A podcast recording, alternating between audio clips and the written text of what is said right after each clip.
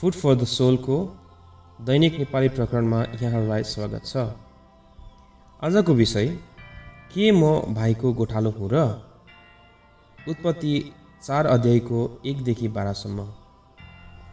जब कैनले के म मेरो भाइको गोठालो हुँ र? भनी परमेश्वरलाई उत्तर दियो तिनले भाइ हाबेलाई अघिबाटै मारिसकेका थिए। समस्या तिनीहरूको भेरी चढाउनुदेखि नै भएको थियो। कैन अनि हाबिल दुवैलाई परमेश्वरले आशिष दिनुभएको थियो। एकजनाले खेतीपाती गर्न थाले अनि अर्को गोठालो भए।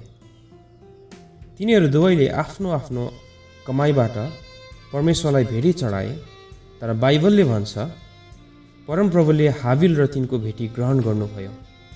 किनभने तिनले आफ्ना भेडाका बगलबाट पहिले जन्मेका पाठाहरू र तिनका उत्तम भाग ल्याए।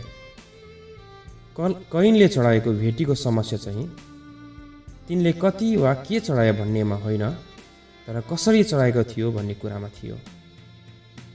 गलत उद्देश्यको निम्ति असल कार्य गर्नेहरूसँग परमेश्वर प्रसन्न हुनुहुन्न। यसबाट सिक्न पर्ने पाठ कैनले परमेश्वरको अनुग्रहको वास्ता नराखी आफ्नो खराब उद्देश्यको निम्ति तिनले परमेश्वर अघि आफ्नो भेटी चढाए। हामीले गर्ने सेवाको पछि हाम्रो उद्देश्य के छ?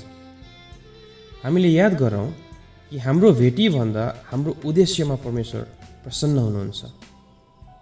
रिसलाई आफ्नो जीवनको नियन्त्रण गर्न नदिनु नै कैनको निम्ति खराब भएर गयो। तिनको रिसले आफ्नो भाइलाई मार्नसम्म लगायो।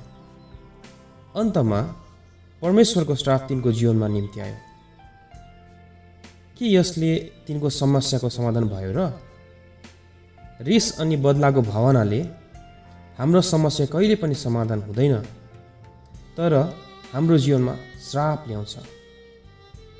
हाम्रो रिसलाई बढ्न नदिउँ बरु यो सानो छँदै यसलाई मेटाइदिउँ। प्रार्थना प्रभु येसु तितोपना मेरो जीवनदेखि निकालिदिनुहोस् ताकि म मेरो शुद्ध हृदय अनि सठिक उद्देश्यले तपाईँको सेवा गर्न सकूँ। आमेन।